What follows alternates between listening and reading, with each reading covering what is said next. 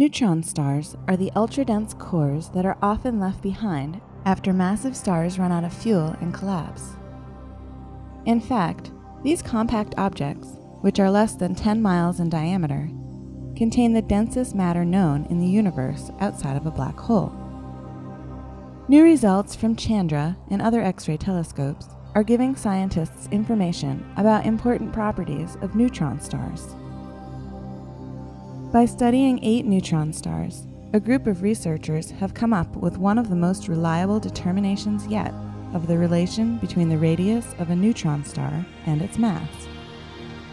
They looked at the neutron stars in double or binary systems, where they are in orbit with stars like our Sun.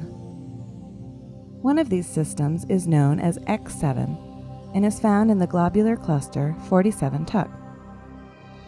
Because the mass and radius of a neutron star is directly related to interactions between the particles in the interior of the star, the latest results give scientists new information about the inner workings of neutron stars.